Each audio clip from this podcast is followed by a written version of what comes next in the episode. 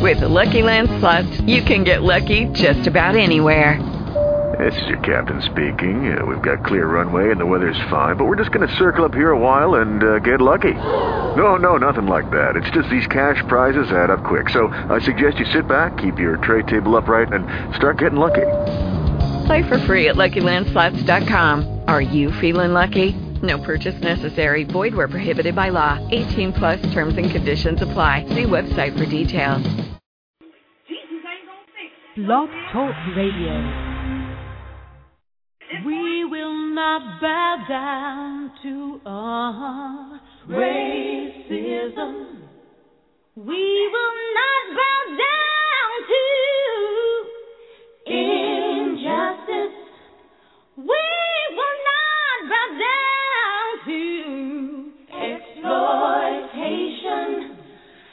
I'm gonna stay.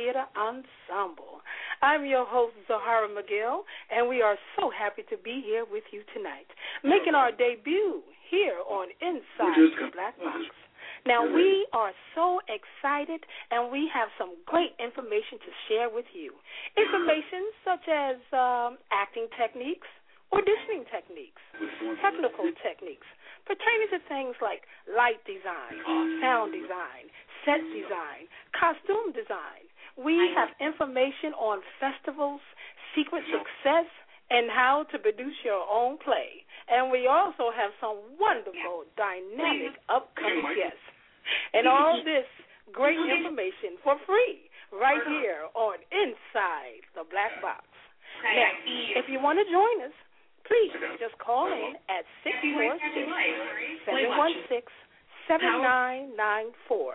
Or if you have any comments or questions, you can tweet us at the number one ST World Theater. Theater, of course, is with an R-E.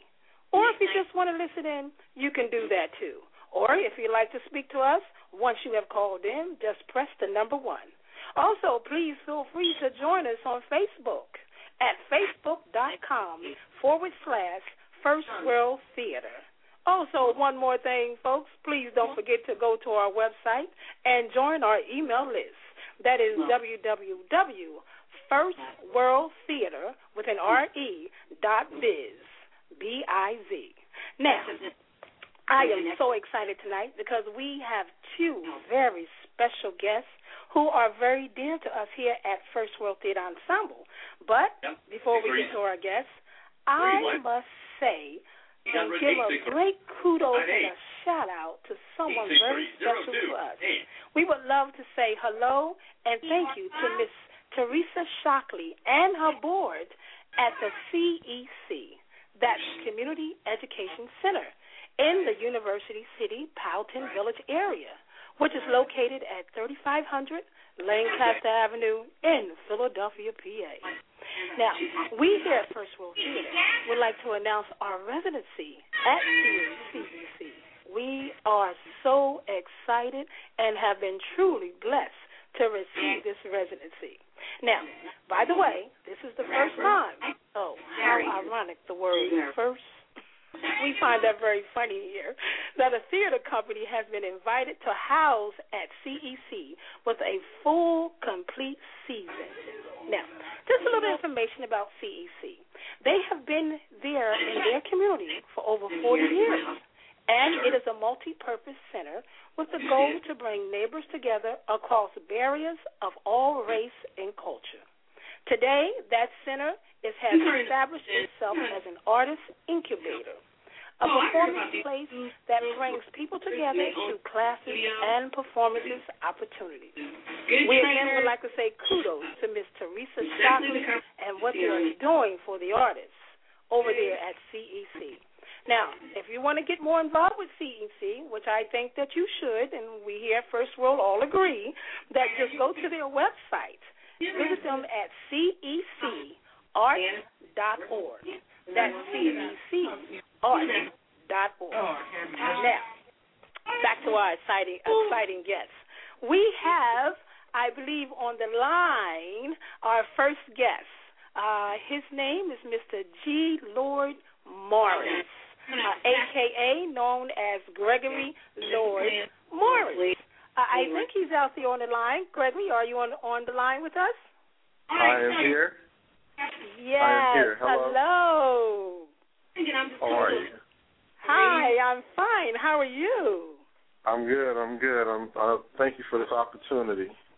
Oh, you're quite welcome. That's exactly what Inside the Black Box is all about, making sure that people are informed and knowing exactly what's going on out there within the African American theater community. That's why we're here. Mm-hmm.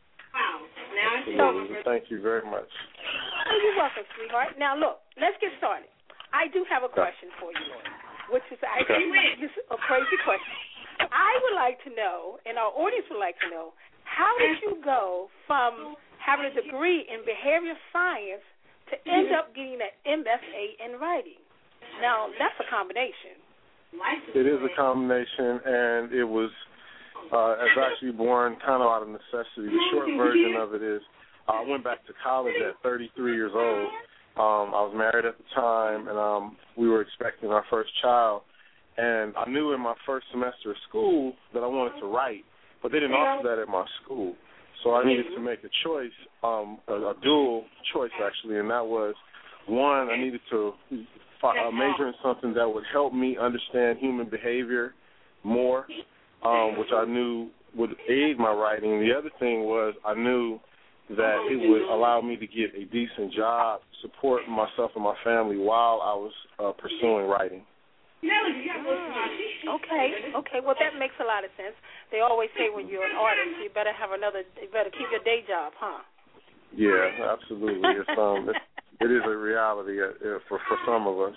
Absolutely. yes, it is. Now, t- uh, uh, to my understanding, um, Mr. Morris, uh, you, besides earning your MFA in writing at Temple University, uh, you had a play that premiered, uh, original stage play that premiered at Temple University, which was called The Belly. Um, yes. And that ran for 14 shows to sell out crowds. Can you give us some more information about The Belly? What was that about? So The Belly was actually a very, um, it was, it was the play. It was born out of my projects and playwriting class, and um, I started on it in class, and it just worked. First began as readings, and so um, what happened was they have a play fest at our school every year called the Play Fest, and basically what happened was they had five directors and they had four directors, student directors, and they would pick the projects that they wanted to work on to present at Play Fest. Well, mine was the only one that did not get picked, and so um, when that came to uh, Dr. Richardson, uh, Lee Richardson's attention, he said, and he didn't even really know me, but he basically said, I don't, I don't want, I don't want you to miss the opportunity, so I'll direct it for you. And when we did it in uh, Playfest, uh, we we wowed all the professors and everything, and what it ended up doing was they, I was the only student that they gave a world premiere to in, in the Wow. three years that I was there. Yeah. That is fabulous. Uh, Mind you, you are an African American. Yes. And that is like Yeah. so totally fabulous that that was given to you. Um, Absolutely. I was uh, very I- humbled by it. Yeah. Well, I had an opportunity to do one of your readings of the belly, and I have to tell our audience that it is a fantastic piece. I loved it. Um, it was raw. It was in your face. It was spoken Yeah. to, and it was Yeah. just a wonderfully well written piece. Like, It really was. Well, I, I appreciate that. Um, I, I want to just give as much credit as I possibly can to my professors, uh, uh, Robert Hedley, Lee Richardson, and my dramaturg, who is a, a Tony Award winner himself, Ed Sobel. Um, in addition to that, I had the, the benefit of having a really tremendous cast, which included Yvette Ganier, who's also from Philly, as well as Brian Anthony Wilson, and um, you know, it just it just I'm just really grateful. I was just really blessed to have that opportunity. Um, you know, coming from where I come from and, and having that least amount of experience of all my comrades, it was just a real a real blessing. Yes, yes. I, I I truly understand about receiving your blessings. Yes, and you did have a wonderful cast. Anytime you have someone like Yvette Ganier and Brian Anthony Wilson involved in the project, uh, yeah, you have basically top notch, uh, Yes. the cream of the cream working uh, with you Yes. uh, on a wonderful project such as that was, um, which is great. Now, I I do want to ask you, can you tell our audience, um, uh, Gregory, exactly where are you from? I'm originally from Los Angeles, California. And how Born did you in- end up born here in- in Philadelphia? Um, I wound up here. We moved here in 2001. I was married at the time, and uh, I was in the music business prior to uh, even being in theater and film and everything. That, that wasn't even on the table. My background was as a music producer, and uh, I actually interned for a little over a year at DreamWorks Music in L.A. in North Hollywood. And the idea was to move out this way because music was really popping out here. I had a lot of friends from LA that were gigging in Philly and they were talking about this whole neo soul movement and I was hearing the music and I was like, Wow, that's dope. And, you know, I was you know, uh, at the time I was like, Well, let's just try it. I mean, we were young, we didn't have any children at the time. And uh, I was like, well, let's just try it and see if we like it. If we don't like it, we'll just come back to LA. And we came and we settled in Delaware and never left. And um, now it's just time to it, it's say uh, some of the greatest things in my life have happened since I moved out here. but we got this Well, we're glad to have you here. We're glad that you left LA. They're lost in our game, and we're so happy to have you here. Um, I like I understand that you are the chief creative director of the Morris Project. Um, you have, of course, written and produced theater, PSAs, short films, feature films. Um, you are the author of several film projects. Um, Yes. Can you give us two or three names of some of those projects? Um, well, I've done a couple. Of, I'll give you some of the more um, educated. My my my career is uh, is that of an urban ethnographer. So my career is dedicated to writing about the streets, particularly the community and the people in the community. Um, as a result of that, and and staying in that lane, I've gotten some tremendous opportunities. So I was able, for example, to do a film for the Department of Justice. They wanted to do an anti-gang, anti-gun piece and they wanted it the same style of my street films, but you know, minus the language. And so they gave me the information. I wrote it based on what the parameters were, and and now it's at uh, it's on Capitol Hill.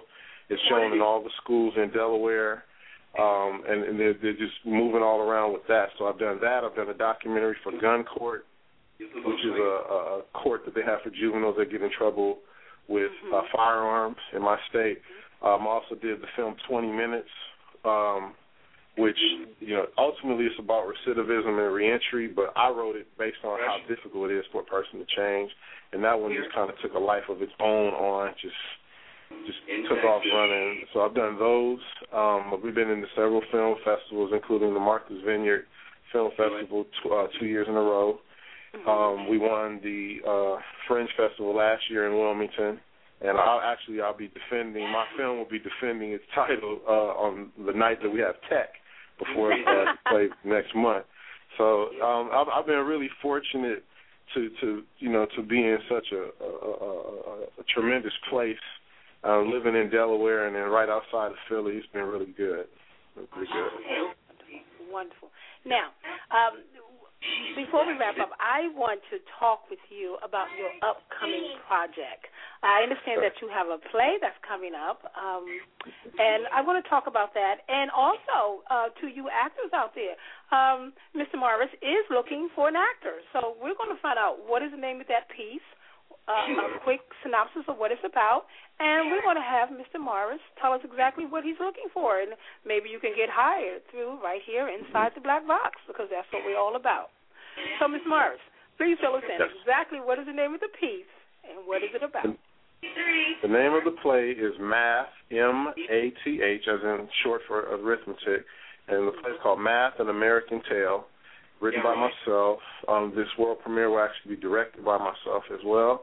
And the story is about a guy named Ellis, um, late twenties, fresh out of jail. He comes home from prison today and returns to the neighborhood that he used to gang bang and sell drugs in.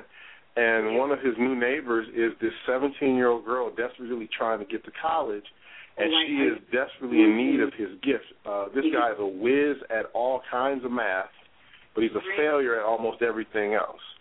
And he has the ability to speak to this girl in another language, almost like a street language, and teach her math. Um, teach her in a way that her private school um, and the tutor at the private school is not able to do, not able to reach her.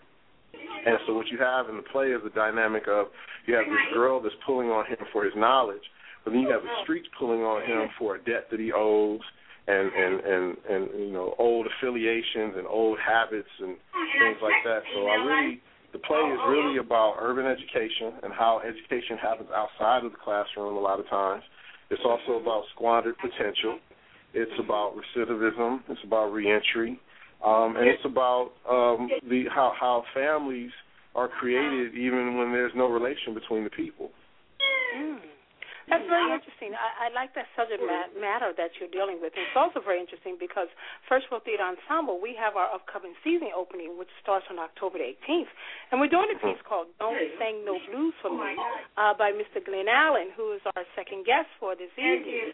Um, and it deals with a young man uh, who's dealing with um, uh, uh, the potential of going to jail, who has had some rough times, and he's like around the age of 18 to 20, and he's at the crossroads of his life trying to make a decision. So I really like that subject matter, what you're touching on. That's very interesting. Um, Now, tell us what you're looking for for those actors out there, and then I want you to give the exact uh, contact information, how people can get in touch with you, and give us uh, the information about the dates of the, the show. Okay. Well, the, the the role I'm looking for now is actually a lead role. Um, it's a paying role. Um, not a huge budget, but definitely a paying role. I'm looking for a gentleman actor, African American, and I would even look at a Spanish actor actually uh, for this part in uh, early to mid 50s. And um, your par- the, the character is the father figure in the piece. Um, he's a street guy, he's an old school guy, but I'm looking for someone early to mid 50s um, that can give off uh, the feel of a person that's from a different generation. And you can contact me uh, directly through uh, via email, I should say, at uh, the Morris Project at gmail.com. That's the Morris Project at gmail.com. Wonderful. Now, do you have a Facebook page they can get in touch with you also? I do absolutely. Um, I'm uh, Gregory Lloyd Morris on Facebook, or you can type in G Lloyd Morris. That's my pen name. Um, and I'm on Facebook. I'm also on Twitter as G Lloyd Morris.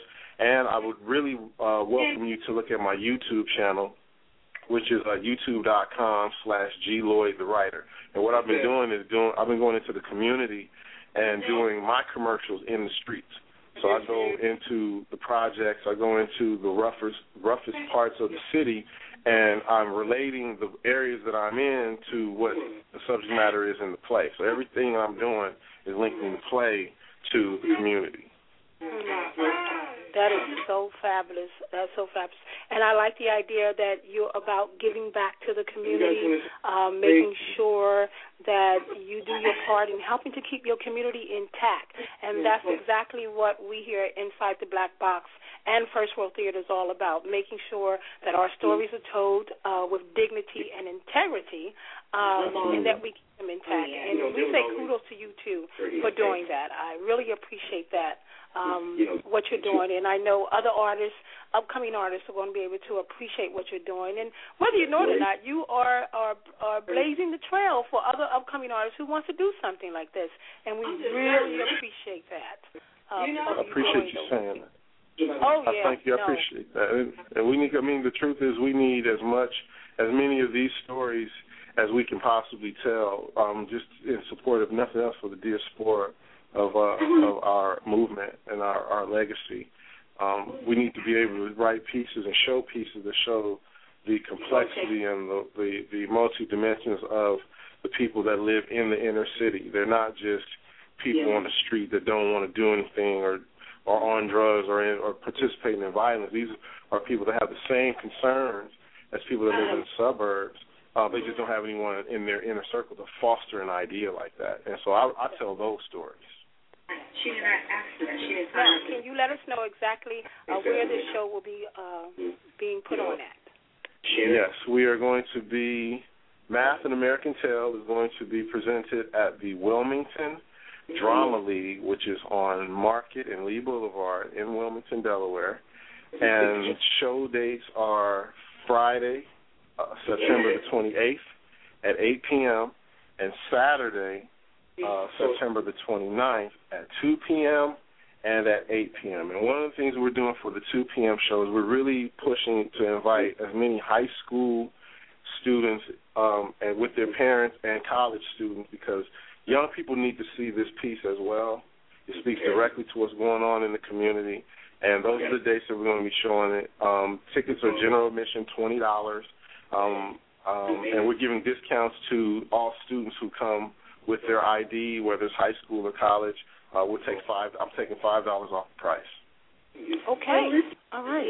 Uh, so everyone, please make sure you go out and you support uh, G. Lloyd Morris uh, in all of his endeavors, and especially this upcoming production uh, in Wilmington, Delaware. We will make sure that that will be on our website so that you can get in touch with him. There will be a link. Um, also, you can also just uh, get in touch here with us here at First World Theatre at info at firstworldtheatre.biz uh, if you're interested in auditioning for him, and we will make sure that he receives that information. Uh, Gregory, thank you so much for being on air with us. Uh, if you don't mind, I would love for you to just hang around for a while because I really would love for you to talk to our very special upcoming guest, uh, all the way from D.C., uh, who happens to be the executive director of the D.C. Black Theater Festival. Um, Absolutely. so, um, if you can hang out, hang out with us, and we thank you so much for having you. I appreciate you, and I am yours. Um, I will sit here and wait for you to tell me what to do. okay, darling. Thank you. Right now, folks, we are going to take a little break here, and then we are coming back with our other very special guest, Mr. Glenn Allen from D.C. of the D.C. Black Theater Festival. Right now, we're going to play Book of something to Revelation, soothe chapter your 7, mind and 16 ease your 17. soul. Yes, sir. We'll be They right shall hunger no more, neither shall they thirst anymore. Preach, preach up. For God shall wipe away, yes, sir, every tear from their eyes. Yes, sir. Ready for the revolution. Come on.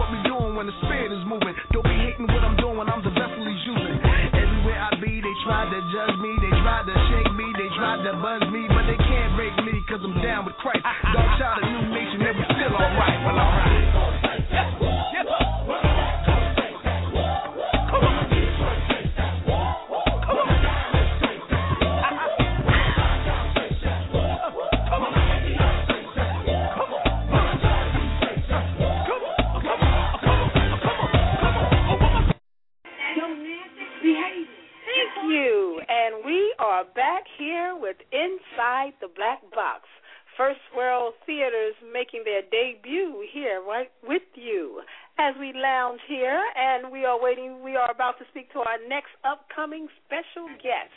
This person coming up is a very dear friend of ours here at First World Theatre, uh, a wonderful gentleman, without a doubt. Um, he has written 13 plays. Uh, some of those are uh, include such things such as Love a Black Woman, The Weight of Being Black, Strangers at the Gate, Daddy's Got Knees, Black on Trial, Little Black Lies, and his award-winning piece, How Do You Love a Black Woman, just to name a few. Of course, he has much more there um, that's out there that you, the audience, the actor, the producer, the director, can read and produce. He also has a collection of poetries uh, in which he has completed seven collections, um, as a matter of fact. He also has three unpublished novels. They are Blues on Harold Street, Two Tickets Home, and The Diary of a Black Boy. He is currently completing his newest work of fiction, The Diary of a Man in Love. He is also uh, the executive director of the DC Black Theater Festival. Ladies and gentlemen, I give to you Mr. Glenn Allen. Glenn, are you there? Z, how are you doing, sister? How are you doing? How are you? I'm good. I, I thank you for doing this. It is so good to hear someone of knowledge talk about theater. So thank you. Oh no, thank you. I, I'm learning from people like you and Gregory Morris, and I think it's important that we all keep it going and that we share our knowledge with one another without charging one another for it. So thank you for that. Absolutely. Isn't it, Brother Dynamite? I, I listened and I said, you know what? I gotta know this brother. You I'm driving two hours to meet this brother right here. Great. well, I'm going to make sure you and him definitely hook up without a doubt. You would definitely have each other's information. Oh, absolutely, uh, absolutely. so thank you, Well, thank you for introducing me. Oh, you're quite welcome. Just remember, when you two make it big, don't forget us small people. You know. Oh, oh you know what? You riding, you riding with us. okay, wonderful. Well, you know what? We're not going to waste any more time. We're going to jump right into this here.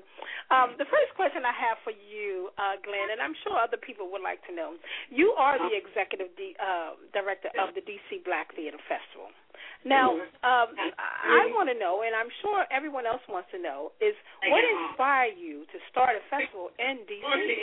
Oh my Well, you know, I, I've been writing since '86, and I've been on tour with uh with my work since '87, and or I said '85, and then on tour in '87, and so I've gotten a chance to do almost every major festival across the country, from here to Europe. And what I, what I started to do is I started to collect all the things I liked about the festivals, and then all the things I didn't like, um, and put that together and, and to see what we could do to help with the canon of black work. And one of the things I saw, especially in D.C., which is the second largest market theater, uh, New York first, D.C. second, Philly, and Chicago. And what I saw in D.C. was that no one was calling for black work, for the work of African American writers. And then I started to see it across the country. Once I once I put this, that in D.C., I started to see it in Philly. I started to see it in New York. I started to see it all throughout the country. And so I, I, I took all the things I liked, put them together in one shell, and then sent out uh, invitation to other playwrights that we were going to do in 2010 the launch of the first DC Black Theater Festival, first Black Festival in DC.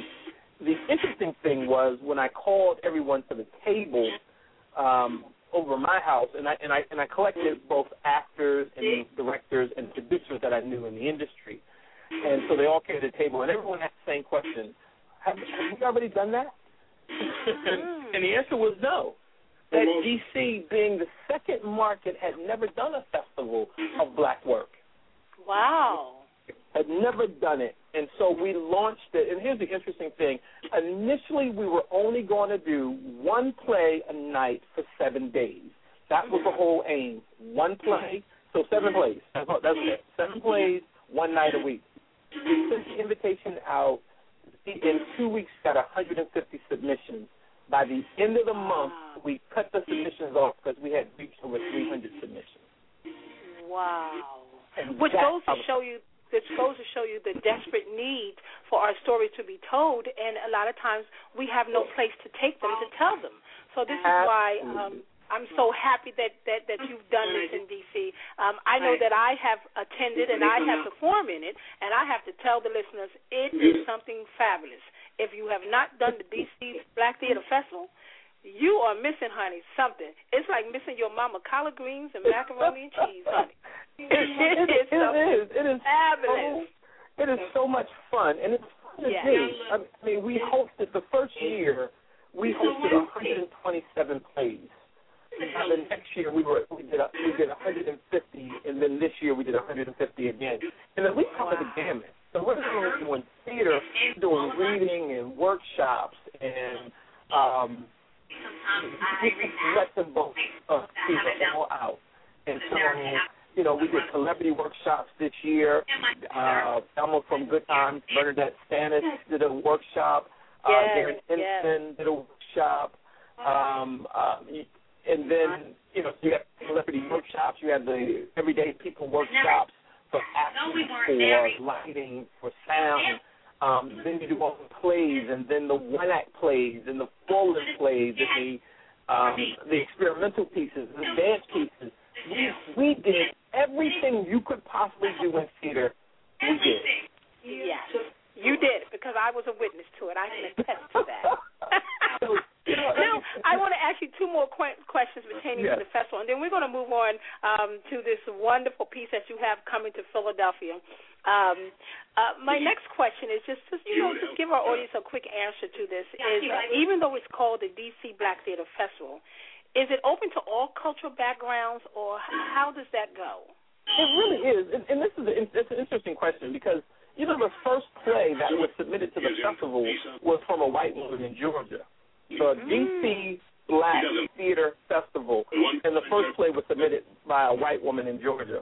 And when I got her play, we sat down and we read it, and I just thought that maybe she misread the invitation, and so I called her. I, I did. I said maybe she misread it. And so I called her and said, "Are you aware that this is the DC Black Theater Festival?" And she said, "Yes, the characters are black, and I am absolutely in love with them." And so that helped us to shape it even more.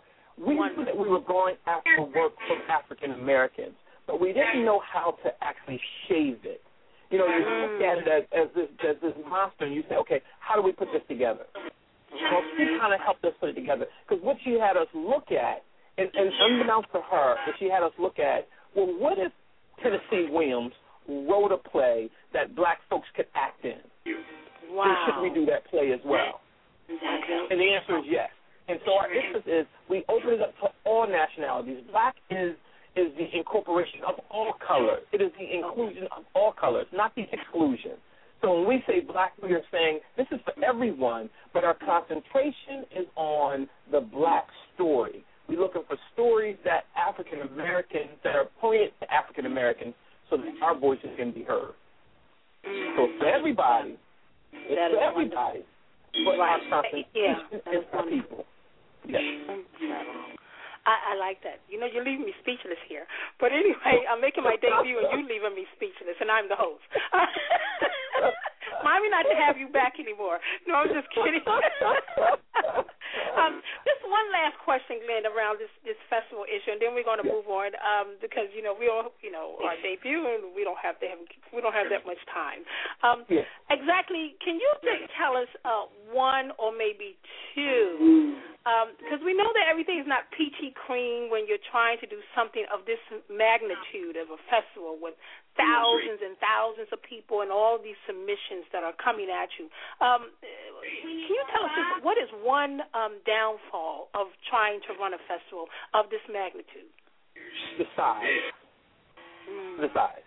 It, it, it is it's trying to include everyone.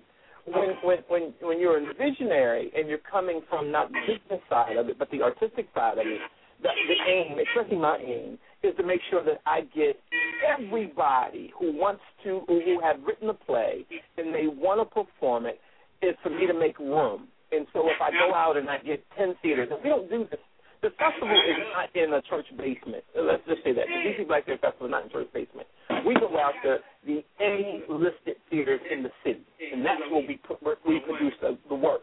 So where where most theater, where most black writers could never get on that stage, we go after that stage. And then when we do that, we try to get as many people um, on board who want to come. And so uh, this year we did 150 plays from all over, from Europe. Uh, we had a brother coming from Liverpool, from Dominica, from South Africa, uh, uh, L.A., you know, to Chicago, to um, te- uh, Texas, and Philly always shows up. Philly's always tearing down the doors, and so it's the size every year. It's the size of something, the magnitude. This needs we need you you need you need really big sponsorship to do something as large as what we're going after. It's an ambitious project. Well, I, I, I just before we move on, I just want to say to to the sponsors out there, this is something that is worthy of sponsorship. Uh, please make sure you get in touch with Mr. Glenn Allen uh, at DC Black Theater Festival. He will be able to give you the information before the show closes.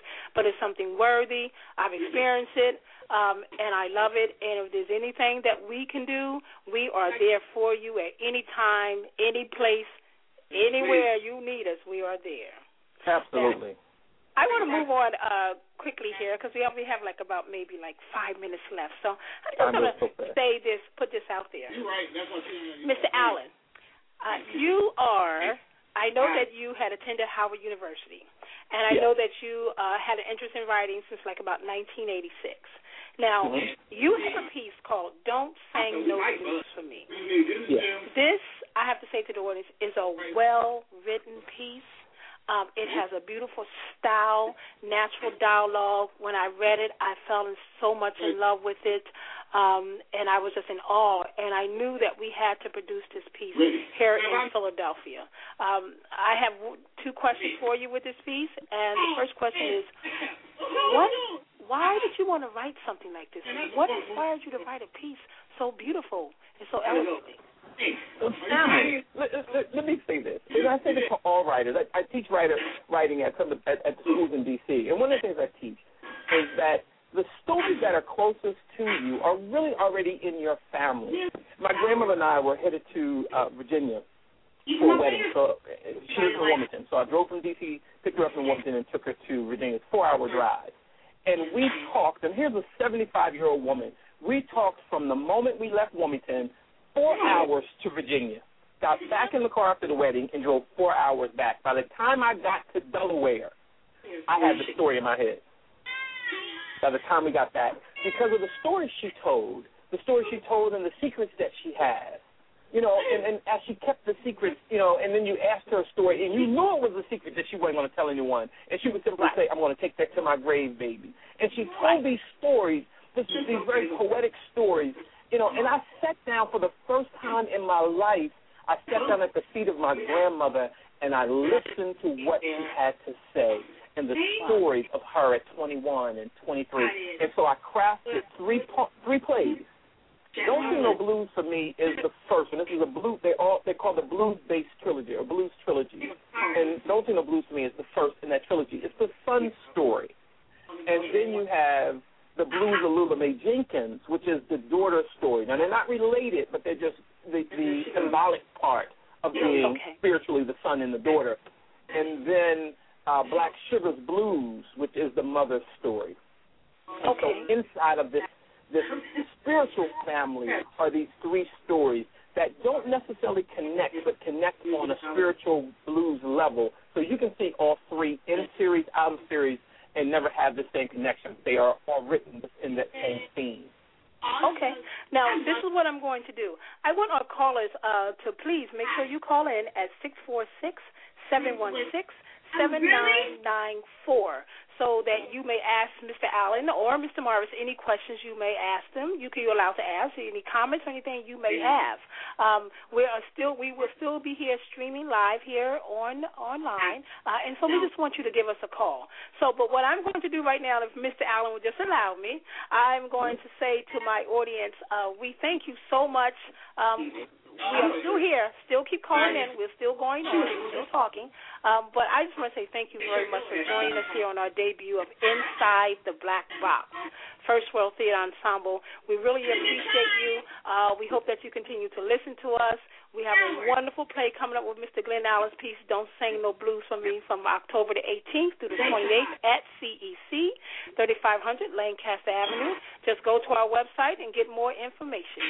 And I just want to give you all out there a world of words of empowerment. Here at First World, if you ever find yourself with your back against the wall and you're stuck up in that corner, swing that first punch and come out swinging, and you'll discover that you are a champion. Stay blessed. Okay, Glenn. Now, we're going to get back to what we were talking about because I have got to make sure that the audience hear all this wonderful information. Now, I want to know, uh, Mr. Allen, can you please let us know exactly what is Don't Sing No Blues for Me about? See, I can tell them, but I don't want to tell them. I want you to tell them. All right. Don't Sing No Blues for Me is a perfect storm. It is about a young man who has come into town for the death of a mother he does not know to the town that does not know he exists. And so inside this small town, here comes a young man who is in trouble. He comes in town with trouble to a town that doesn't know that he exists. And so what happens from this is that the story starts to unfold that who is this young man and more importantly, who is this young man's father? So the play takes place in the in a barber shop, and it's it's it's the inner city. It, it is the hub of, of of black communities. And in this particular case, there are all these secrets that are buried inside this barber shop. This barber shop actually uh, was once a beauty uh, beauty salon, and, and it still has those remnants of a male barber shop, but within this feminine, very feminine uh, ca- uh, casing of a of a beauty salon. So it is that perfect storm. A young man coming to town for the death of a, wo- a mother he does not know in a town that does not know he exists. And this is similar to what uh, uh, Gregory was talking about, Gregory Lloyd Morris, you know, with his program, uh, with him, um, you know, working, you know, doing the documentary for, you know, for the new reentry, you know, of, of Yeah. you know, the Wilmington Hope Commission, of working with, you know, teaching young, you know, working with young educated um, um, African male, females and males, or the ones who have been incarcerated and are reentering into society. So, you know, Mhm. this is what it made so interesting, you know, between the two of you, how he was saying what he was doing, and then boom, I have you coming up with "Don't Sing No Blues for Me." Uh, I was like, okay, uh, we're Oh, on the yeah. right track here. oh, absolutely, absolutely, and, and it's going to be a pleasure to sit down with brothers like like like G and and build this this canon of black work as we go. Their ability is Yeah. I, I think it's so important. It's very important. Speaking of building this canon of black theater as we go, um, we are doing a collaboration with Mr. Uh, Glenn Allen um, and First World Theatre Ensemble. We are proud to say that we are producing his piece, Don't Sing No Blues for Me. It's making its Philadelphia premiere here. Um, so my question to Mr. Allen is, um, why do you think theaters, particularly black theaters, don't do more collaborations such as what we're doing. I mean, and this is a this is this is not a, a next door collaboration. You're in D.C. and we're in Mhm. Philadelphia, and we're we're collaborating on something that's fantastic, and it's actually working out. Oh, So I mean, I mean, I mean, do black theaters do they do collaborations? And if they don't, why don't they do them? I don't think that we do them enough, and and, and you're absolutely right. I, it's a loaded question. It really is a loaded question. Yeah. Um, we don't do enough of it, and I think because we're still too caught up in who's going to get the credit for this, and and so because we're still fighting for credibility and credit, we don't know that we can come together. And I think that we'll start to move together. One because we don't have any reason. I mean, you know, we don't- we we don't have any other choice but to unite. Um, and because number one, the cost of theaters. You know, I don't know if Philadelphia is expensive as D.C., but it, for a week of theater in D.C., it's almost you know fifteen to twenty thousand dollars. You know, and, and so yeah, fifteen to twenty thousand. And so when you look at that kind of space, you need to combine efforts to say, well, how do we do this? And the only way to do it is to find people who have who are like-minded and come together. Sometimes that means that you have to stretch across the city. That means that instead of going to my brothers and sisters that may be my neighbor, maybe I need to go to Philly for a sister who is in concert with me. Right. So that, and the reason why it works for you and I is because we have been singing the same song for years. We've just been singing from two different areas. Correct. Then we met and we knew she sings my song. That's the first thing I said. She sings my song. Where are Right. you? Right. And, and, and so when you do that, it's easy to Not you. say, "Hey, why don't you come to DC and do your show? We'll, we'll put we'll put it up." And then you say to me, "Hey, why don't you come to Philly and do your show? We'll put it up." And then we start to see this connection, and then people will start to see it. And then what will happen is that what you and I are doing today will start to burn fire in mm-hmm. people tomorrow. And so we'll start to see it. We'll start to see Atlanta connecting with Delaware, and Delaware connecting with uh, with with with New Jersey, and Jersey connecting with Maryland, and Maryland connecting with Virginia. And we'll start to see this wildfire take, and we'll start to see a new design for Black Work. We'll start to see this. Really hope they like Okay, it. wonderful. I'm glad wonderful. Queen made Uh, just one last quest- question, and then I'm going to open up uh, Mr. Morrison's line, and he I have might have a question he might want to ask, or you might have a question you might want got it. I to want to ask him. Um, but I, I have this one last question for you. Um, with this piece, "Don't Sing No Blues for Me," or with any of your pieces, um, what is exactly is that you want the audience to walk away with? You know, I I, I just want to tell my grandmother, grandfather's story, which is probably your grandmother and your grandfather's um, story. There are these secrets that that we have been keeping from our grandkids and our kids for years. You know, that there are these secrets that are there, and we just need to tell them at least the story. Even if you don't tell the the, the secret holder, you, you want to tell the story. That that that that great great grandfather that you think is your grandfather ain't your grandfather at all. You know, and and it's been secret all these years, and we all have this in our family. You know that uncle don't look like nobody in the family.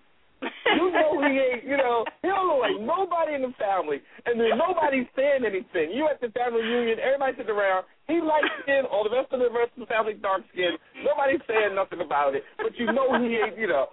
So I just want to tell those stories, those secrets, and there's so many of them.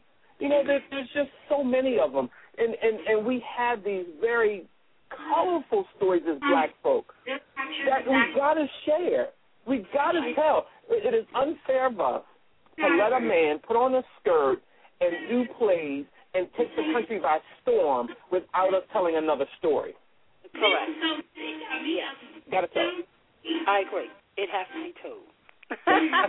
So well you put it that you I I couldn't say it any better than the way you said it. I totally concur and I do agree with that. Um so what I'm going to do right now is I am going to uh uh open up the line and I'm going to uh have Mr. Morris, he might have some questions for you and for anyone else out there, uh if you would love to ask um Mr. Allen or Mr. Morris any questions, want to make any comments, please call us at six four six seven one six seven nine nine four and just hit the number one and that will open you up so that you can speak. So I think I have uh Gregory online. Uh, Gregory, are you online there? I am here. Wonderful. Uh Gregory Morris, uh that's Mr. Glenn Allen. Mr. Glenn Allen, Hi. meet Mr. Gregory Morris. Brother, pleasure Brother to meet Morris. you, Mr. Allen. It- it- pleasure it to meet it is- you. The, the pleasure is all mine. Everyone's laughing. Very Now, nice um. Uh, Gregory, it seems like both of you, uh, you know, are like, um, you know, inventing wonderful things, um, um, beating to your own drum, uh, doing great work. It's nice to see two African males, um, you know, one younger and one is um, more seasoned, shall I say? Uh, I probably, I, am, I, am, I the, am I the more seasoned one? Uh, yeah, yeah. In this case, we're going to say you're the more seasoned one. Okay, okay, okay. so, so I can keep friendship. Yeah, yeah, yeah. That's you right, take that that's one. right. That's right. I mean that. Um, um, I, I mean, I'm just excited about it, and I know the callers are, and I think that it's a wonderful thing that we have uh, African American men out there like yourselves, and I know we have females out there who who are um, just being uh, very diligent in telling our stories, uh, uh, making sure they're being told uh, in a very refined and in uh, beautiful way.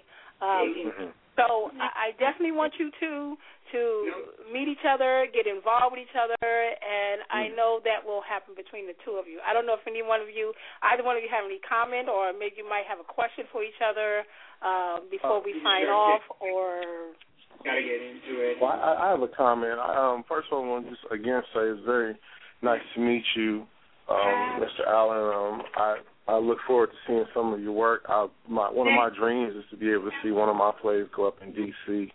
Um, and Philly. Um, that, that's one of my dreams.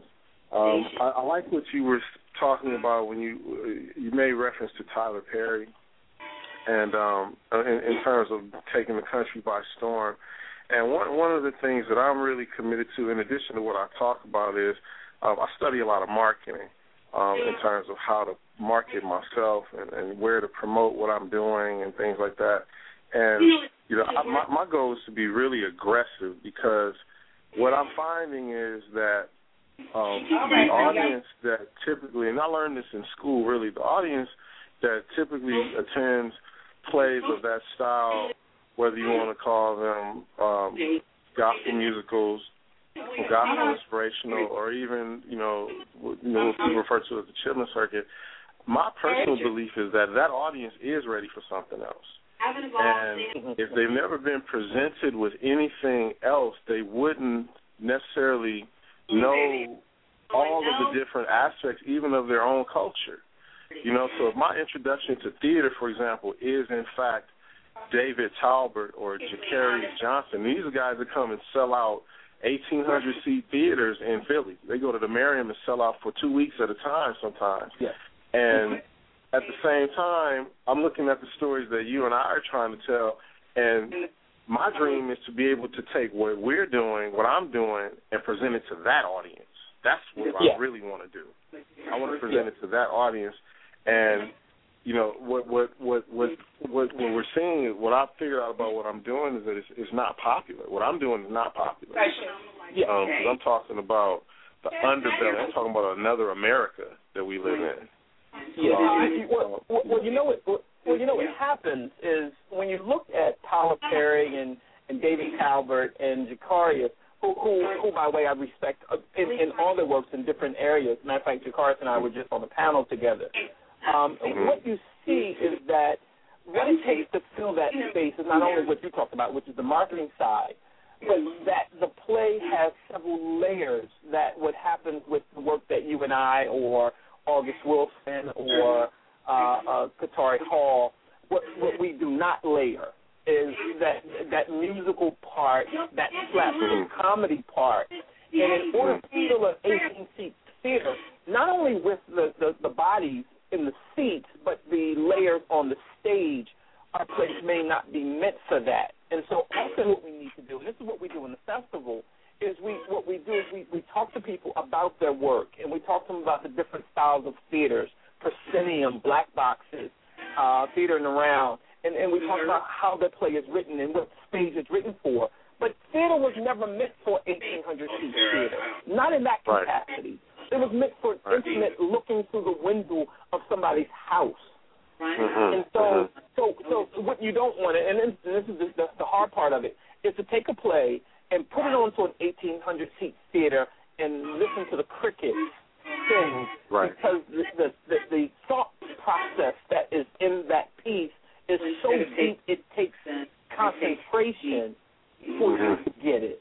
You know, and it's not the lighter side. And so so I would I would say in, instead of the eighteen hundred seat, I would say touch eighteen hundred people two hundred at a time. So the theater you in in Wilmington is an incredible space. Absolutely incredible space. Two hundred at a uh-huh. time. Touch eighteen hundred people, two hundred at a time. And and you, you've gotten the same market. And you've gotten the respect of the peers that are inside doing what you do. The worst thing I would think is to sit down with Tyler, and I know he can't sleep at night with this particular element of being able to sit down and know that all the other play playwrights around you, although you have more money than them, don't respect what you do. And I think that's hard. That has to be hard to not be the doctor that's respected in the field of medicine. Right. That's, Wow. That, that Yeah. has to be hard. Wow. Wow. Okay, here we go. That's great advice. I, I'm, I'm loving this dialogue between the two of you. I'm loving it. Um, but what I am going to do uh, before we close out, I see that we do have someone on hold. I'm going to open up that line, and she might have a comment or a question or whatever for either one of you gentlemen or for Inside the Black Box. Hello, I think we have LaCresse online. Let's throw out a scenario. Hello? Out there who is in a That's marriage. there. Marriage is struggling. Okay. How can we I make see that showing play? that she's there. Oh well, maybe she got caught up in, in in in the moment and passed out because you were saying some wonderful things. maybe, maybe my wife telling Not me because it was bad, because it was all good. right. That's right. well, right now, gentlemen, I am going to thank you guys, you gentlemen, so much for joining us here inside the Black Box. We will continue this dialogue. I want you to to continue this dialogue. I would love to have you both back. Um, and since you all are wonderful playwrights in your own way and just doing fabulous things, just don't forget First World Theatre Ensemble here.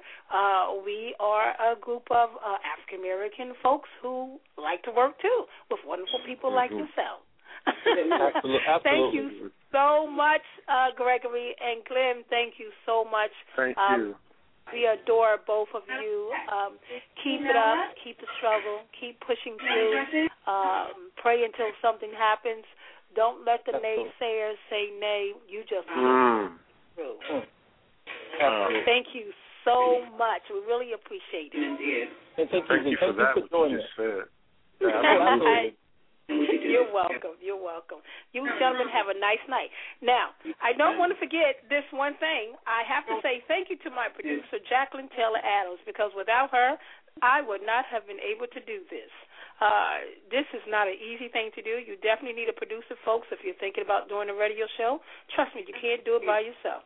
So she is my angel. So kudos to Miss Jacqueline Taylor Adams uh, for producing my show tonight. And I want to again thank you, Mr. Glenn Allen. Uh, I can't wait for the public to see your upcoming production, Don't Sing No Blues for Me, at the CEC. Um, and I can't wait for people to see Mr. Morris, Gregory, your piece at the uh, Wilmington Drama League. And I'm going to do, and we're going to make sure that all this information gets sent out for both of you. And All right, just to let so the audience know, I don't know if Gregory knows it. I want to put it out there. Mr. Ozzie Jones is the director for Don't Sing No Blues for Me, ten times Barrymore winning director.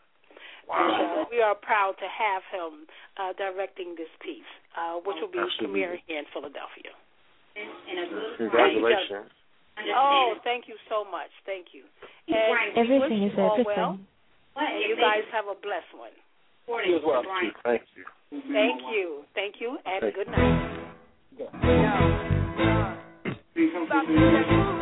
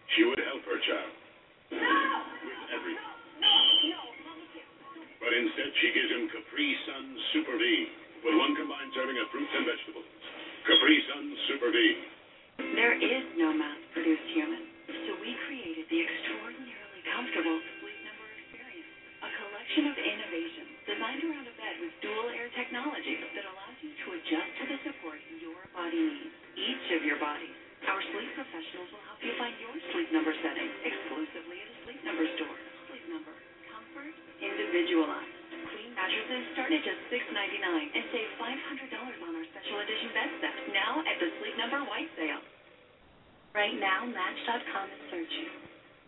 Right now, Match is found. Right now, people who join Match are three times more likely to find a relationship than people who don't. Start for free right now. Kids love them. Parents trust them. Little Critters gummies are nutritious and better tasting than other vitamins with all natural flavors. That's why they're parents' number one gummy choice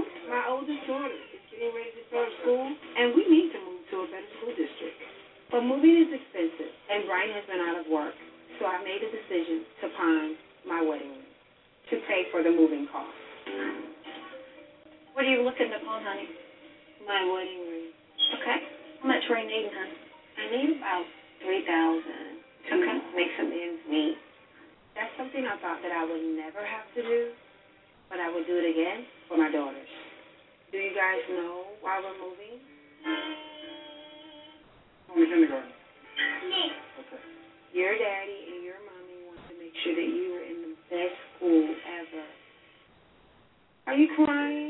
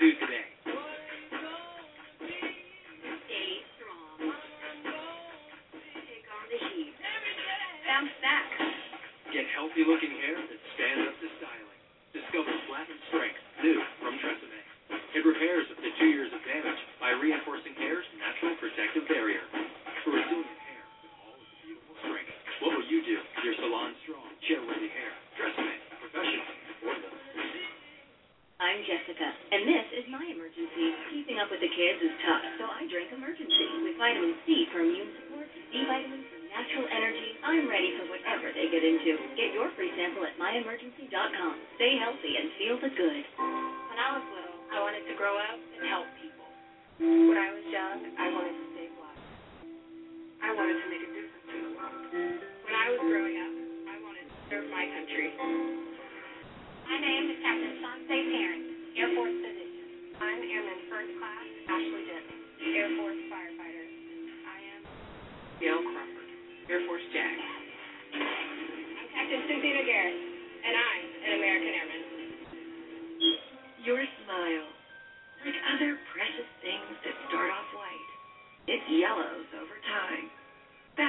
when it comes to your smile, whitening, you're yellowing. Crest 3D White Whitestrips go below the enamel surface to whiten as well as $500 professional treatment at a fraction of the cost. Guaranteed or your money back. Crest, life opens up when you do. Want a whiter smile today? Try two-hour Express Whitestrips. I'm from Delaware. I came from Egypt. The chance to win the bridal lottery I'm number 23. Number? with a deal of a lifetime. Whoever finds the dress gets it first. A blowout sale is like the bridal salon on steroids. Friday keeps getting bigger. Three all new episodes. Friday starting at 8 with four weddings, followed by two hours of say yes to the dress. Friday is on TLC. Sunday, February 10th. They're loud. They're proud. It won't give you one hell of a chance. They're Gypsy Sisters, the series premiere. Gypsy Sisters. Sunday, February 10th at 9 on TLC. Oh my God, Mom. What are you going to put on his step? Welcome to the evening. Mom said today. You ain't got to worry about me doing no exercise. If I'm ever going to take mom fit the movement to the masses, then I'm going to have to test it out on some women. And who better than to take my friends as my proteges? They're moms, and they sure need some help in fitness. Good morning. Good morning, Wonderful to see everybody else. I'm excited about Mom Fit. Uh, I have my little exercise outfit on. My surgery is in a few days, but the doctor said that exercise really is actually a good thing as long as I don't push myself too much. This is not my kind of party. Mm-hmm. Welcome to MomFit Atlanta, okay? MomFit, the movement, is about the power of moms in motion. And if you can carry a baby for nine months, there is nothing too hard for you with God. Preach, Carol, preach. I Do not encourage that. I will be all day. Yeah, you all day. I'm trying to get out of here. so, on the real, okay? Amen. It's too early. I'm gonna need Patel to bring it way down here. Get in your spot. We're gonna start. In. There you go. And bring in inspiration. Oh, that's called hateration. You gonna have to do a little bit better than that, my love. Come on, yes. Okay, now into jumping jack. No, no, no, no, no, Dominique. We're warming up. Takes like three minutes. This is not working. I don't do this. Where'd you go? I was just testing one. I really want Mom Fit the movement to encourage all moms to get fit. I'm a little appalled that Dominique will not take me seriously. All right, I'm ready to aim. I'm for real. I am not with all of this right here. Come over here, girl. You're going to regret that you didn't give it your all. I was like, girl, I need you to get out my face. Like, for real. Let's go into jabs. Legs wide, shoulders lift apart, straight down the middle. There you go. That's what I'm talking about. Keep going. Hey, come on. Nine, come on. Down some more. Come on, Christina. That'd a little scary. Mom. Huh, huh, huh. Yeah. Absentee. She's doing it. You gotta want like get up in your face and challenge you like she does. But if that's what you're looking for, she's the perfect person for it. Tell the devil he's a liar. Now, come on. Yeah, there you go. Karen is her face like, Ooh, yeah. You better fight the devil out there. You better. oh, God. No, I'm serious, focus. I'm touching what you don't like in your life. That's what I'm talking about. Bring it, bring it.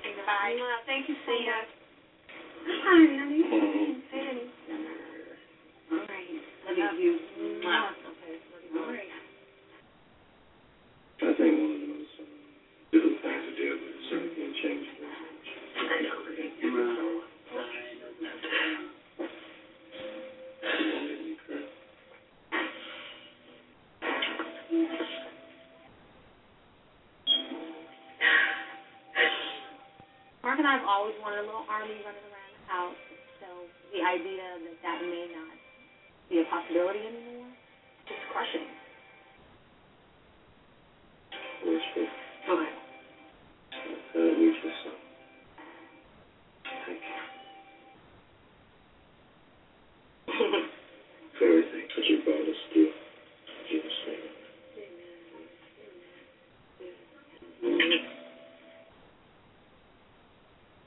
know what the outcome of this surgery will be.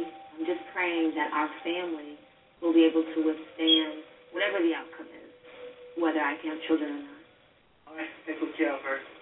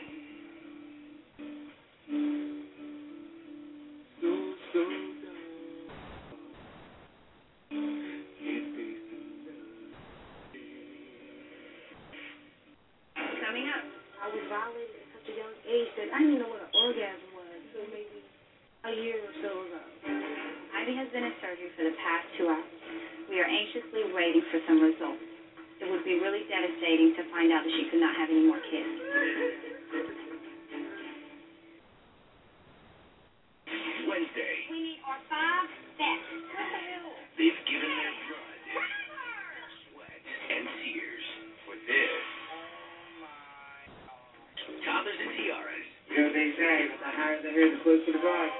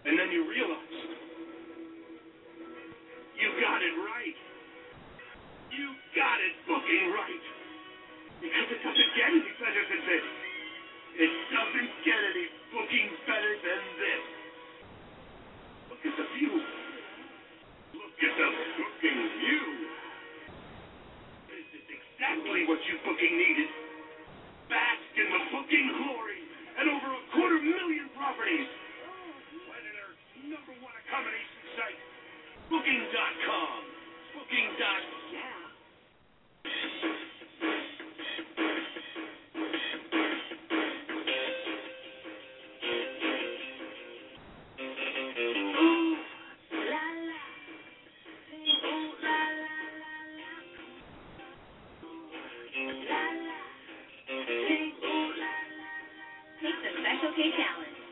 Up to six pounds in two weeks with the cereal you love and so much more. You gain when you lose. I'm happier with your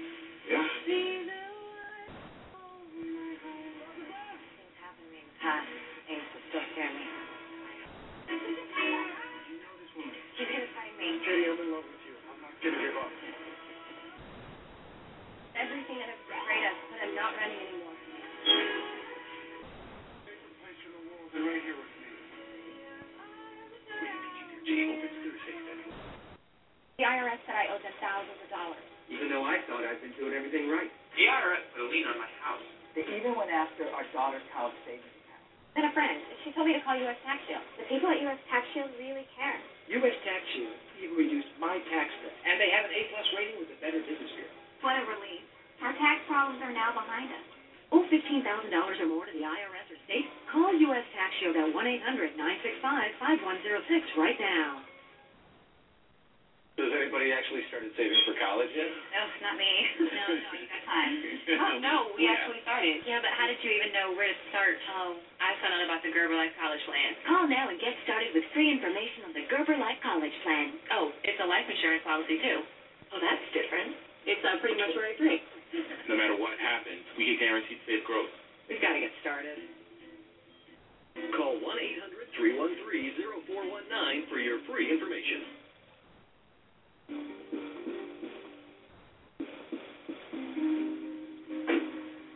Ryan wants to renew our wedding vows, but our relationship is on shaky ground, along with our finances. And since I pawned my wedding ring, I'm resenting him even more. Hi. Hi. How are you? I'm fine, Dr. Williams. So glad to have you. Very nice to meet you. Nice to meet you. Have a seat. So I've decided to see a therapist to see if I can even move forward with this relationship. Can you tell me just just a little bit about kind of why you're here today? You know, I'm at that point where I'm having challenges transitioning. Okay. Um, into the next phase of my life. Okay. You know, my marriage, my ministry, and then me as a woman. Okay. You know. Just tell me about you, about Dominique. It's, it's at an earlier age in life, I ended up on the streets of Miami as a prostitute, dealing with, you know, drug addiction. I am now realizing that although I escaped physically without any major scars or trauma, emotionally, I really walked away damaged. I struggle a lot with not connecting mm-hmm. with my husband. I believe it's safe to say that somewhere in my subconscious, I am connecting Brian to the shadows of my past. I was violated at such a young age that I didn't even know what an orgasm was until maybe a year or so ago. I was like, oh, this is what everyone's talking about. Yeah. I kind of like it.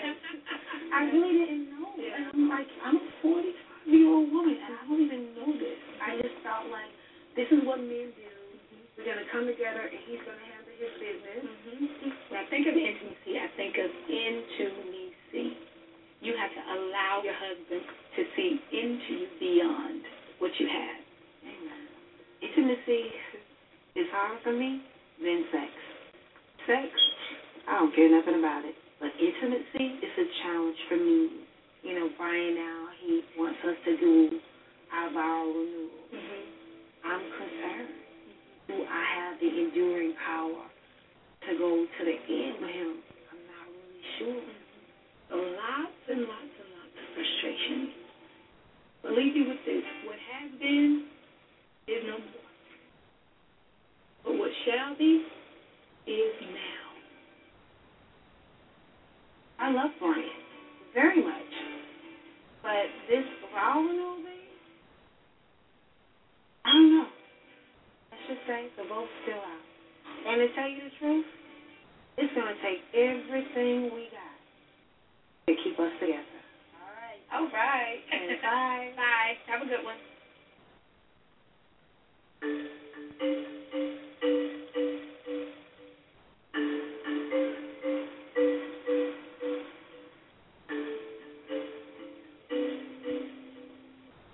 I know things are gonna be just fine. Yeah. I know she's gonna be a okay. Right. But it's just it's scary. It is scary.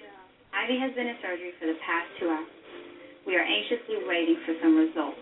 I'm praying that it is nothing serious. It would be really devastating to find out that she could not have any more kids. And the doctor's pretty sure he'll get something. I mean, he, Oh, yeah, he'll know something. Yeah. All right, good. Good.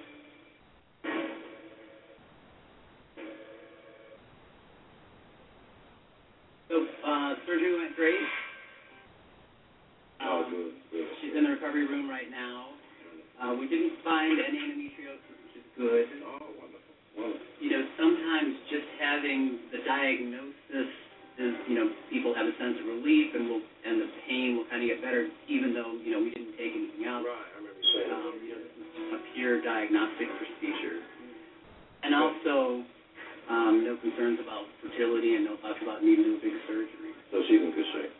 I am so excited for Ivy, hearing the great news that she will be able to have children again. I know God was with us through this whole time, and I'm just so happy for her. And when can they resume sexual activity? That's why I was just asking. At least wait till you're the parking lot. That is hilarious.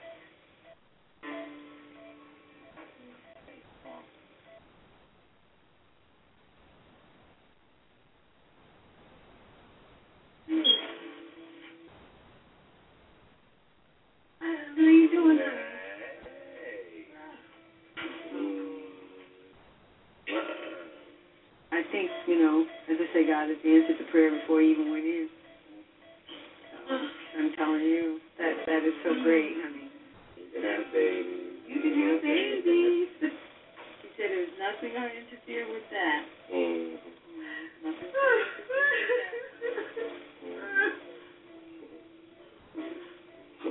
Finding out that there is no endometriosis is, I cannot tell you how much of a huge weight that is lifted.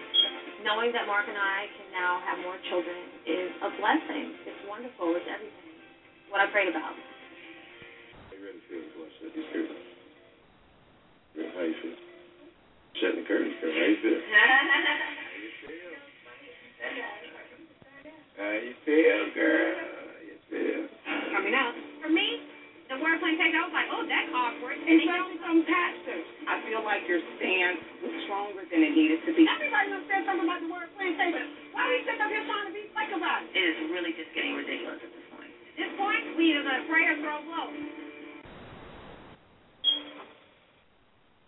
When the man in your life is an artist, Basketball player. lobster, Rapper. life could be very good. Or very, very ugly. Now I'm starting over. This is for me. A ride or die chick. I've ever known. I don't take from anybody. I talk about it dress, I talk about it eat. I'm here to get my hustle on. Starter Wives Confidential premieres next Tuesday at 9, only on TLC. Fast. That's the kind of relief my sore muscles need. So I keep this close. Salonpas Just Spray. It has one medicine to quickly freeze pain and another to keep it away. Salonpas. Powerful relief when and where you need it. If you dined in Rome tonight, you'd savor specials and a fine Chianti. But Rome is like 4,200 miles.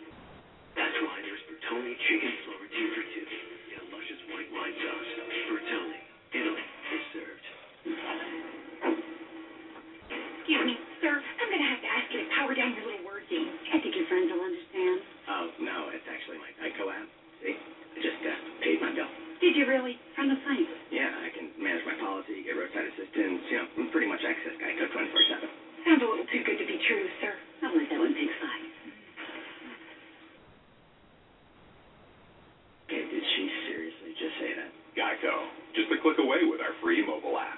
Where do you turn for legal matters? Maybe you want to incorporate a business or protect your family with a will or living trust, and you'd like the help of an attorney. At LegalZoom, a legal plan attorney is available in most states with every personalized document to answer questions. Get started at LegalZoom.com today, and now you're protected. We are the house when it comes to big game. Yeah, it's his thing. I don't even participate. Combine creamy Velveeta with zesty Rotel tomatoes and green chilies. You get a bowl of queso that makes even this get together better. Switch to Swiffer Sweeper, and you'll dump your old broom. But don't worry, he'll find someone else. Who's that? Mm-hmm.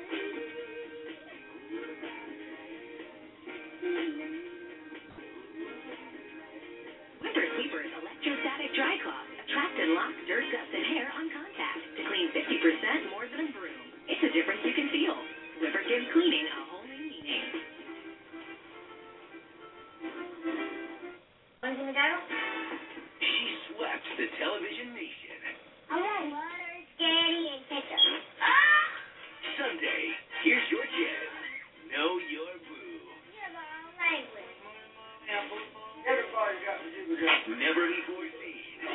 Uncensored. Only when you get. Pure. You can't tell that pig. And all new, here comes Boo Boo. Sunday at 9 on TLC.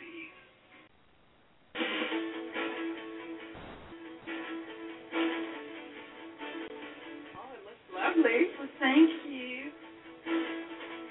Tell me how you're adjusting to it. It's been great. I he said, "How would you feel about moving to Atlanta?" I was like, "Atlanta." Was like, dude, I'm not going to the country that high. Really? Isn't it funny? Because when I moved here, I moved here from Nashville. Okay. And I thought this was like, The city, like huge. yeah, like New York. or Okay. You know?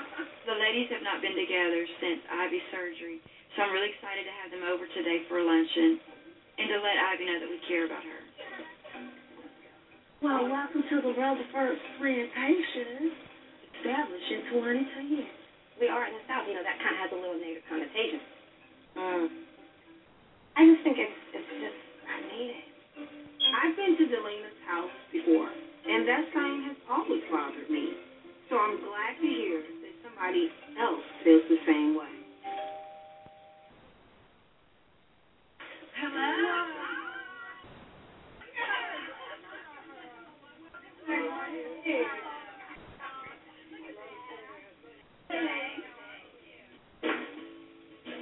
Come in? We're just doing light lunch today.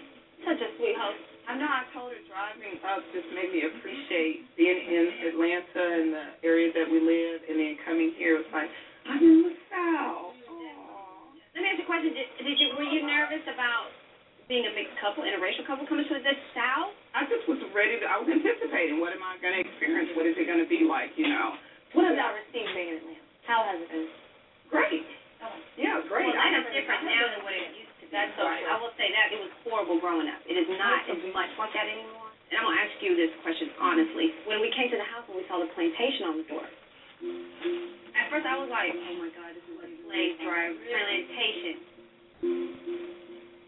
It caught me off guard. So did you get stuff like that? Like never, the first time. Ever? Really? Never, ever, ever, ever heard that. You're kidding. I'm like, okay, whatever. You know, the word plantation, just it comes from the root word plant. And it was just what families had plantation because there was a lot of crops. I'm thinking that she crazy. I know how to spell plant. I know what a plant is. And we're not talking about a plant. We're talking about plantation. The families, yeah, they had laborers, but Jesus had laborers. It's not a, a slavery thing. It's a plantation, it's a style of home. But I think to disconnect from the history of the word, then that isn't giving credence to all the pain that comes along with that word. I think so many of us who are African American, we can't walk away from the connotation and the truth. In all honesty, we're talking hundreds of years of cruelty. You know, so how do y'all how do y'all deal with that? This is the very first time ever been brought up. If I was a racist, would I be sitting here with all these ladies and I'm the only white girl at my table? For me, honestly, talking about in the mid '60s, where we still have segregated bathrooms in restaurants. So it's not like we're talking about like this is two, three, four hundred years ago. I can't even sit up here and think like, oh, I was rude, then they beat me. All I know is the history of the thing. Plantation existed before slavery. Plantation is a word that's rooted on the land, rooted based off of what it, the And it defining word. has Yes, and I got it. I got it. So, And I will never use plantation or any other word than what it is. We're talking about the word. And so if we're going to talk about the word, let's talk about the word. what I'm talking about. Plantation is out there in a always history. It has And, it. That's and what I'm even, trying to and, and say. even to Delana's, to Delana's, to Delana's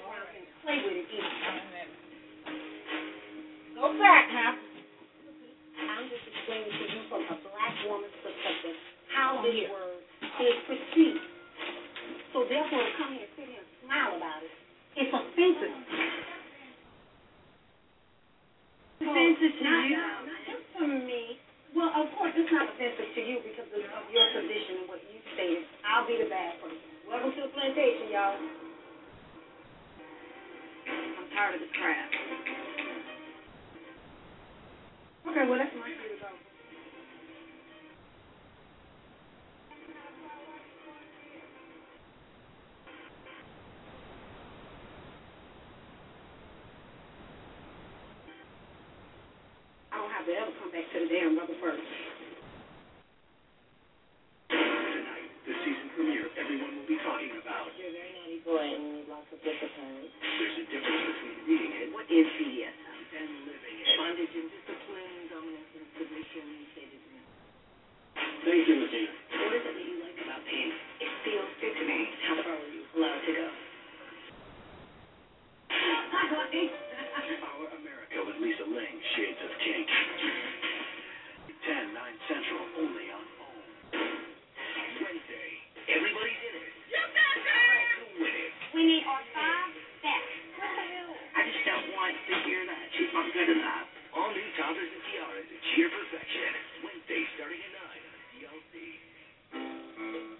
when you're at the corner of, I'm a new parent.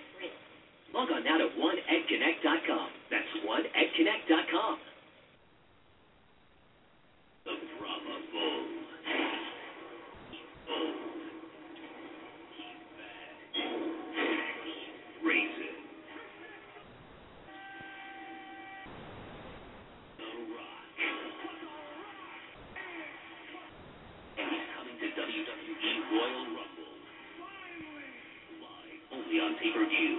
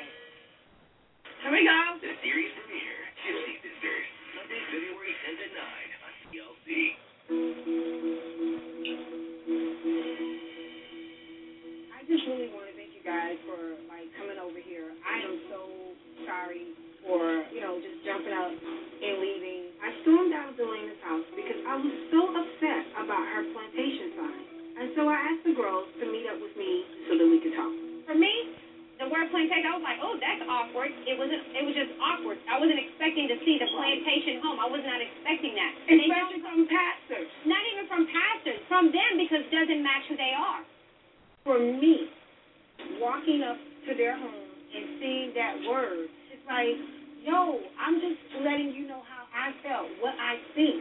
And to see that type of response, I felt really bad when I saw it just really shift downward. Because like she sat there and told me, I'm not taking it down. Okay, boo. Don't take it down. But let me tell you, by you not taking it down, this is my thought process. Well, me, can I add, interject something? When you take a position that is an opinion and you you don't move away and give the person room to feel what they feel or believe what they believe, and you feel like you have to make somebody understand your opinion, and I feel like that's where you, where it went wrong. Delana's not even here to defend herself, and I don't think that's fair, so I had to say something. I feel like your stance was stronger than it needed to be because it was an opinion, but now you're still pressing it. No, and it, nothing would have been No, if it no. was if that wasn't the That, the devil is a lie. He sure is, No, and no. always will What- be a liar. No, what happened was I wasn't the only person that gave my opinion at that point. I didn't even bring the question to the table. When it turned was when you went into this long dissertation, sitting there saying plantation means plantation. Everybody knows said something about the word plantation. Why are we sitting up here trying to be fake about it? Are you talking about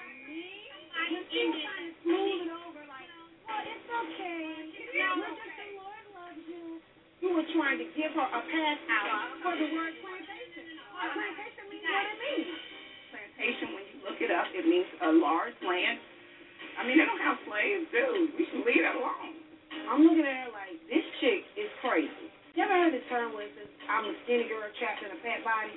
Well, I guess she's a white girl trapped in a white girl's body. We can't conclude it because if you're going to be fake about it, don't be fake But about it. being be fake. Dominique? Don't be fake. being sit there saying, and, oh, so I was being antagonistic. Yes, well, why do you think I it is? was. I really wish we could have just sit down and enjoy this lunch, but we can't because Dominique and Tara are too busy gashing at each other's throats. I hang out with first ladies to avoid this type of nonsense. I really wish they would just shut up. I don't want you to sit there and say that it's the plantation work, like it's all me. Like I'm the only one that feels that way. Oh, really? It is you. Nobody else at this Okay. table is well, then you know what? by If it. it's by me, then it's by me. I'll wear that hat. I'll wear that hat. I'm not offended, but I am. You know what offended is? Sarah, go ahead on. said Go on you that. offended, correct? I'm not offended with. Then why are you behaving rudely? You've got Tara over here, and you've got Dominique over here, and these two are getting ready to go box. It is getting that heated. Father, I call in your Holy Spirit right now And what to to rule say that and it's to reign. The Holy Spirit was Father, saying I thank you. Gethsemane I with thank you, Christ, Lord, that you are centurion lifted came up. to get him, You are great and greatly to be praised. I cannot stand fake Christians. When Dominique called me a fake Christian, I'm thinking, does she have any idea who she's speaking to? Christians don't want to. Lucky Land Casino asking people what's the weirdest place you've gotten lucky? Lucky? In line at the deli, I guess? Aha, in my dentist's office. More than once, actually. Do I have to say? Yes, you do. In the car before my kids' PTA meeting. Really? Yes. Excuse me, what's the weirdest place you've gotten lucky? I never win and tell. Well, there you have it. You can get lucky anywhere playing at LuckyLandSlots.com. Play for free right now. Are you feeling lucky? No purchase necessary. Void where prohibited by law. 18 plus. Terms and conditions apply. See website for details.